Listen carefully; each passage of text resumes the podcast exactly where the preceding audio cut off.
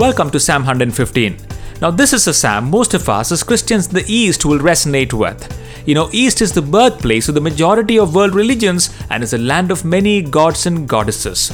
In fact, each family has their gods, and these gods are worshipped and revered by the means of an idol that represents them.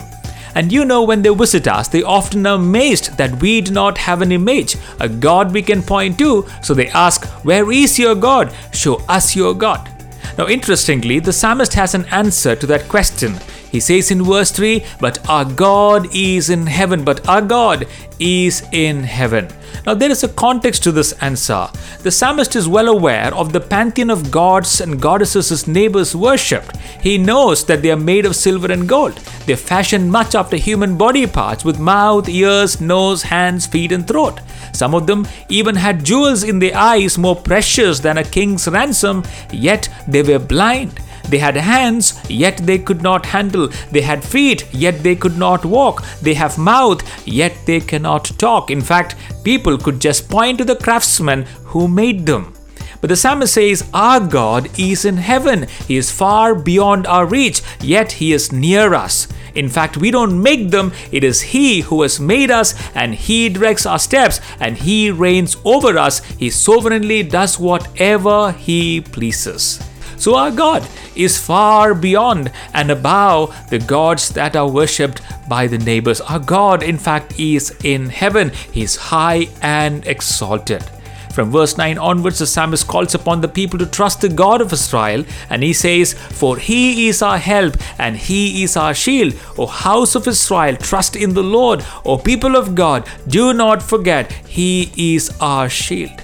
Now remember, the people of Israel had often wandered into embracing the gods of the neighbors, not just once, but again and again, and they ended up setting up altars to other gods and sacrificing to them as well. And here the psalmist reminds them not to forget your allegiance, not to forget the ones you worship, not to get influenced by the customs and the practices of those around you. Remember, he says, Yahweh is not like those that you see around. He has no image, yet he rules over us us and He leads us in our steps. He is mindful of us and shall bless those who fear Him, both great and small and therefore he asked them to praise his holy name. In verse 17 and 18, he says, The dead do not praise the Lord, no, nor any who go down into silence, but we will bless the Lord from this time forth and forevermore. Praise the Lord. In short, there is no voice heard in the grave. So while there is still time left for us, praise His holy name and praise Him now and forevermore. Come on, if the pagans can shout out to their gods who cannot hear, how much more we should to a God who is the creator of both heaven and the earth and whose dominion continues over the heavens. Oh, yes, we should sing hallelujah and praises to a God who is alive, who is active, and who is in our midst. Yes, he deserves our praises. Yes, he deserves to be exalted and he deserves to be magnified. Yes, we should praise him and thank him forever, for there is none like him.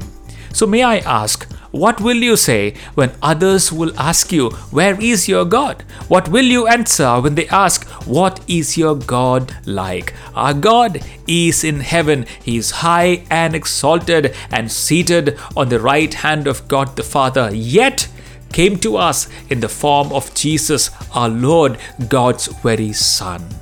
Shall we pray? Dear Lord, you are like no other. We haven't made you, but you have made us. We are the works of your hand. You see us and you hear our prayers, and you do speak to us from your word. Oh, I bless your holy and your precious name. May you be exalted in my life, and may I be able to show people your love through my life each and every day, so that when people ask me, Where is your God? I will be able to show you through my life and through the testimonies and to the wonder working works in my life. When they ask me, What is your God like? I will be able to confidently tell them who my God is. So, would you enable me, O God? Would you strengthen me, O God? And would you be my hope and my refuge and my confidence that I will praise you all the days of my life? And this I ask in Jesus' name. Amen.